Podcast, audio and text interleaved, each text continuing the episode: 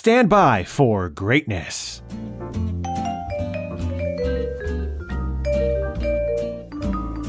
Well, hello again, ATL. It's Blindside, Channel Ocho Productions, coming at you with your on-set weather update. Today is Wednesday, July the 28th, and I've already paid my rent for next month, and I'm broke. High of 93 today, low of 72, partly cloudy skies throughout the day, and we'll see a little sprinkle of sunshine between 11 and 2, so that's nice. 10% chance of rain, 87% whopping of humidity, so still real thick out there, and moderate air quality. Plus, the sun is gonna look to set at 8:40 in the PM. And now for some close enough yet not quite mutant Ninja Turtles are real for real news. I'm not a Mutant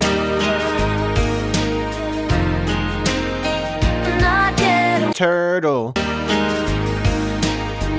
Hashtag Free Britney. We now take you to the land of people who have the audacity to put a moon and a palm tree on their state flag. And it draws me in every time. Like paradise. South Carolina, where apparently is also home to actual mutant Ninja Turtles. All right, a group in South Carolina made quite a discovery on the beach. That sea turtle has two heads. Wow, it certainly does. They say that the two heads are the result of a gene mutation. At Edisto Beach State Park Sea Turtle Patrol, Ace Ventura, Pet Detective. Yes, yes, yes! We're out doing a routine nest inventory after getting word of a possible emergence and came upon some live hatchlings. And amongst the group of newly born-to-dead turtles was a two-headed turtle. Look at the coloration.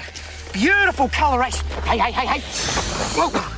Settle down, mate. And not only is it a sea turtle, it's actually a loggerhead sea turtle. And in that case, it's a two-headed loggerhead. Or would that be two loggerheaded sea turtles? Write that down. I'm blindside. Surprised they didn't see a rat randomly roaming around too. In a gi. And I'm out.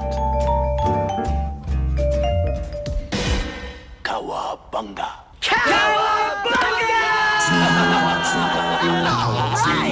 I made a funny.